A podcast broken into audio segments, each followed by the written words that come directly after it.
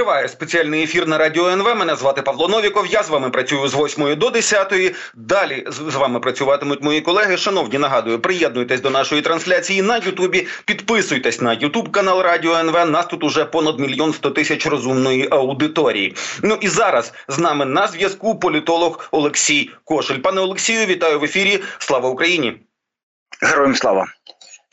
Давайте почнемо з підсумків Мюнхенської конференції з безпеки. Дуже цікаво описали ситуацію там у виданні Bloomberg, що там, значить, панувала ну ледь не депресія і от щось подібне, песимізм да через можливий напад Російської Федерації на якісь країни-члени НАТО. І це був такий, значить, мейнстрімовий настрій. Ну, принаймні так вважають е, журналісти Bloomberg, які були отам в Мюнхені. Ну і там же у Мюнхені Мюнхені була заява від Жозепа Бореля, який якраз і сказав, що ми можемо провести ще 100-500 різних е, засідань, але ну цього не це неправильно і це не принесе результатів, тому що е, власне е, все може вирішитися на полі бою у найближчі три місяці. Я не думаю, що люди на вищому політичному рівні, проміжному рівні та громадська думка розуміють, що ми в ситуації, яка вимагає зовсім іншого підходу. Не просто давайте подивимося наступного місяця на раді глав МЗС. Ні, через три місяці ситуація вже буде вирішена на полі бою. Високий представник європейської дипломатії каже, що от через три місяці вже може щось вирішитися на полі бою, і це говориться на песимістичному тлі. І як заклик, що давайте все ж таки ворушитися швидше. Ну Жозеп Борель закликав. А куди їм пришвидшуватися, і що для нас має означати ця фраза? От давайте почнемо з останньої заяви. Тобто, все-таки йдеться про керівника європейської дипломатії, і там не може бути обмовки, там не може бути, е, знаєте, отаких мови припущень, мови розмірковувань. Е, Тобто йдеться про дуже серйозну заяву, сказану на одному з ключових безпекових форумів. І різночитань не може бути. Тому, власне, це страшна для нас заява, це надзвичайно песимістична заява, але я б дивився на події з двох боків. От одна справа дивитися з Мюнхена, інша справа дивитися з Києва. Тобто, я вважаю, що от принципово саміт для нас. Оцей форум був для нас надзвичайно результативний. Тобто він дав ключовий результат це повний переворот у позиції наших союзників. Тобто, от нарешті за два роки війни союзників прийшло чітке розуміння того, що тут уже мова не про Україну. Вони розуміють, що в разі нападу Росії доведеться захищатись самим. І підтримувати Україну зараз також потрібно буде європейський європейському союзу і виробляти достатню кількість зброї також доведеться європейському союзу, тому що е, сподіватись більше на кого немає. Е, Сполучені Штати як союзник виявився достатньо ризикованим. Е, всі вже дивляться навіть не на довгу перспективу, а дивляться на півроку вперед. І в разі приходу Трампу позиція також може е, бути в форматі гойдалок постійно змінюватись. І тому в наших західних союзників нарешті прийшло розуміння в тому, що проблема є, війна на порозі, і вона завтра може перейти у формат країн НАТО. От як мінімум початись із провокацій, і е, далі, от ми зараз бачимо, що військова авіація, перехоплювачі в Румунії і Польщі злітають там не менше одного разу на тиждень. Вони розуміють, що це може бути в форматі кожного дня, і про те, що вони можуть бути втягнуті у велику війну. І для нас важливо, що це розуміння прийшло. Е, І особливо прийшло на фоні: перше, це позиція Трампа достатньо жорстка. Е, Друге, це підіграв е, Владимир Путін вбивством Навального. Зверніть увагу, що інформація про вбивство Навального з'явилась буквально там за годину чи за кілька годин е, до початку самої конференції. Тобто він дав чіткий сигнал про те, що я буду робити те, що вважаю за потрібне, і вбивати кого вважаю за потрібне. Ну і також підіграв Медведєв. Тобто, нехай це заяви такого історичного формату, але е, все-таки це людина, яка озвучує позицію влади. І він чітко сказав про те, що будемо бомбіть і е, Берлін, і Париж, і Вашингтон. І на фоні цього в наших союзників відбулось е, чітке бачення ризиків, в тому числі і для самих себе. Е, Я думаю, що це наш головний результат. Це наш головний результат, і тому ми побачили вже під час цієї конференції, і власне е, у форматі конференції і заяви е, Павела про те, що Україна отримає 800 тисяч снарядів. Це на сьогоднішній день вкрай важлива для нас цифра і достатньо велика цифра. Ми побачили, до речі, дуже важливо чіткі пріоритети про виробництво зброї. Нехай там звучав 25-й рік. Але це важливий сигнал для Росії, тому що вони зараз е, е, дуже чітко посилають е, сигнали Заходу про те, що вони готові воювати вдовгу і протистояти з Заходом вдовгу, і в економічному форматі, і в військовому. Я думаю, що вони отримали достатньо чіткі відповіді. Це для нас важливо, з'являються перші заяви про те, що е, обсяг е, економічної допомоги може бути навіть подвоєний. Про це говорять аналітики е, у форматі своїх звітів, але нарешті про це почали говорити. Ми з вами вже згадували не один раз і наводили приклад, що на фоні е, підтримки Польщі на початку 90-х, на фоні підтримки Греції е, під час боргової е, кризи 2009 року, власне, десятилітні кредити, 50 мільйонів мільярдів для України виглядають як така дрібна подачка. Захід має розуміти, що війна і півтори тисячі кілометрів зони в півтори тисячі тисячі кілометрів фронту. Е, це має бути спільною завда... спільним завданням і завданням і для України, і для Європейського Союзу. Ну так, таке враження, знаєте, що збиралися люди і там щось обговорювали, але обговорювали у форматі умовно. Я зараз таку аналогію наводжу у форматі якоїсь молодіжки, да ну якийсь двіж, ну так цікаво. А потім з'ясувалося, що ми перебуваємо в ситуації, коли дорослих, крім нас, уже немає. Це ми тут єдині, хто мають по-дорослому вирішувати проблеми, інакше проблеми інакше їх вирішить за нас Путін. Ну так же ж відбувається. Саме так і тому Борель от цього разу е, от я не пригадую наскільки різких недипломатичних заяв від е, ключового дипломата Європейського союзу. Тобто він фактично виконував роль вчителя в школі. Коли коли чітко нагадав Європейському Союзу про те, що шановні на початку війни, замість того, щоб давати Україні серйозну зброю, ви давали каски. Питання F-16 не вирішено до сьогодні. Питання там далекобійних ракет не вирішено до сьогодні. І тому от він саме працював як вчитель школі. Він згадав всі повністю гріхи, і фактично е, Мюнхенська, конференція стала е, своєрідною роботою над помилками. Ну наскільки будуть висновки прийняті, я думаю, що навіть якщо будуть прийняті частково, е, це буде в будь-якому разі зовсім інша позиція Європи. Якщо раніше е, війни з Росією боялися окремі країни і приймали рішення е, поодинці, одні почали виділяти мільярди доларів на підготовку баз НАТО, НАТО, інші почали закликати НАТО розміщувати військові бази на їхній території. Окремі країни займаються переозброєнням, витрачають достатньо серйозні кошти бюджету. Тобто, якщо це раніше була справа е, кожної країни окремо, тобто ми далі від Росії в нас свої страхи, а ви маєте спільний кордон, е, мовляв, для вас більше проблем.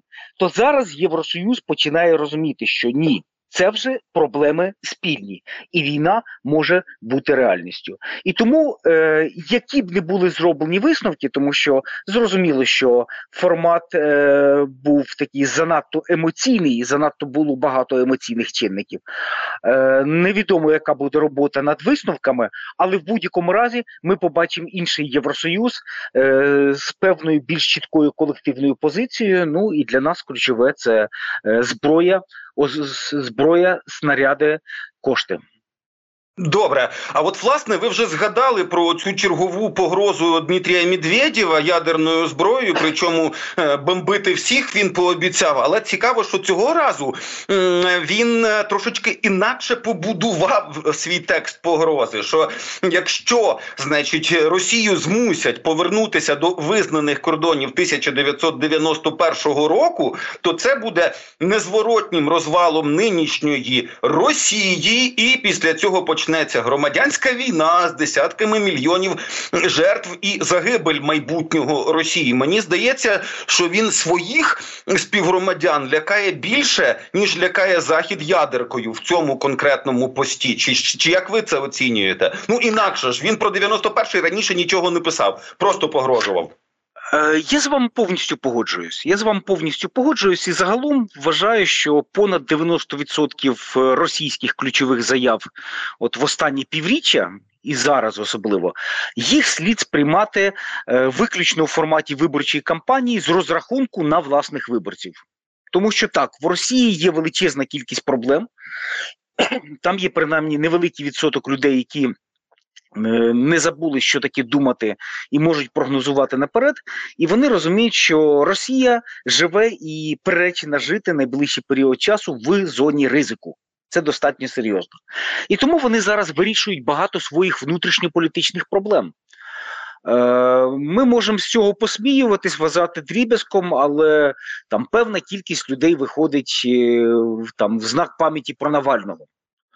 Але в цьому російському колгоспі от порушення трудової дисципліни ніхто не відміняв. Тобто в останні роки в них не було жодних протестів, навіть поодиноких. Там одна мати загиблого вийшла на раз на кілька місяців, там чи кілька матерів, не більше. Це всі весь протестний рух. А тут вони справді побачили, що проблеми є, і проблеми є із е, тими, хто не підтримує Путіна, тобто вони все-таки е, прозріли і почали вишуковувати черги для того, щоб ставити свої підписи е, за цього прокремлівського проекту Надєждіна. Але це був хоч хтось, хто вийшов таким з м'яким натяком на антивоєнну риторику. І справді в Москві там були черги по 200, 300, 400 людей, які стояли, е, щоб поставити підпис, як вони вважали, там за будуще. Тобто зберігається якийсь певний протестний потенціал. Е, Акція Пригою, цей протест Пригожина півроку тому показав, що є тисячі людей в провінції, які готові підтримувати такі антивладні настрої.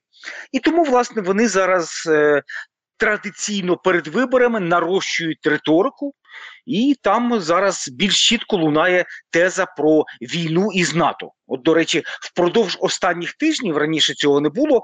Вони почали активно накручувати кампанію про те, що е, на боці України воюють найманці НАТО. І це достатньо активно. І зараз вони фактично в форматі кожного дня про це кричать з усіх телевізорів, з усіх прасок. Е, там наводячи конкретні приклади, що окремих солдатів НАТО там оточили під Авдіївкою і інше. Але саме слово сполучення солдати НАТО в складі української армії. Е, тому вони зараз, от е, тему колективного НАТО і протистояння Росії колективному НАТО, е, вони зараз будуть достатньо активно просувати, але в першу чергу тому, що 15-17 березня в них буде голосування. Вони прикривають свої внутрішньополітичні теми. І, до речі, на підтвердження цих слів я е, хочу звернути увагу, що ніхто на позицію Медведєва всерйоз не реагував.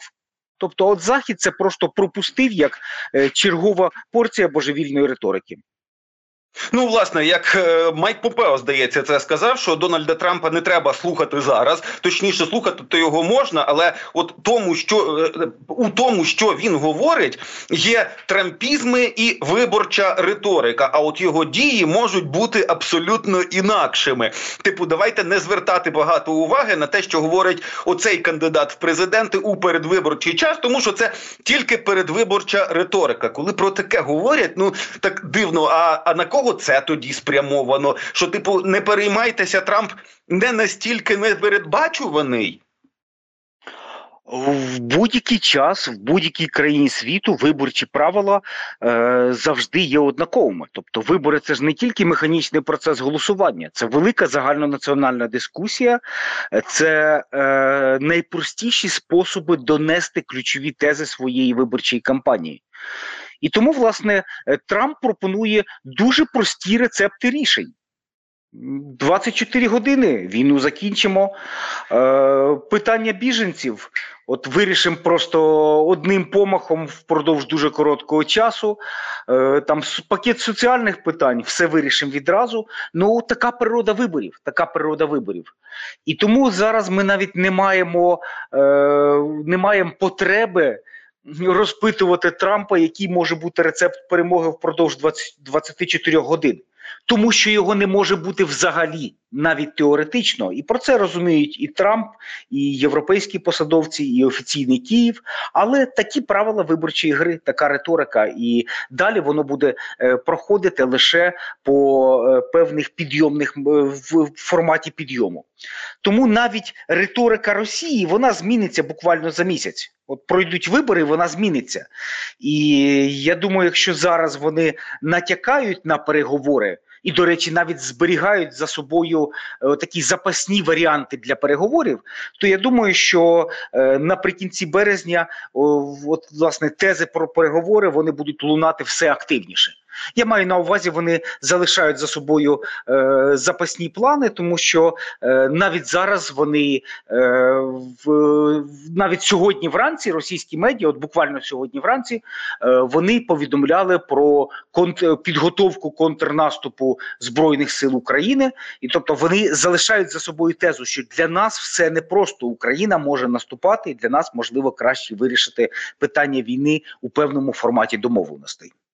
Навіть так добре, дуже дякую. Дуже дякую вам за розмову. Дуже дякую вам за роз'яснення. Політолог Олексій Кошель був з нами на зв'язку. Говорили про найважливіші політичні і геополітичні, ну в тому числі підсумки Мюнхенської безпекової конференції. Окремо там був виступ ще і голови китайської дипломатії, пана Ван І, який сказав, що ну заявив, да що Росія, о, пробачте, що Китай не постачає озброєння і військової техніки до Російської Федерації. В даному випадку високий китайський представник ну точно озвучував офіційну позицію китайської влади. Ну, хоч цим спокійніше, хоча північно-корейські ракети ну в Україні точно фіксуються.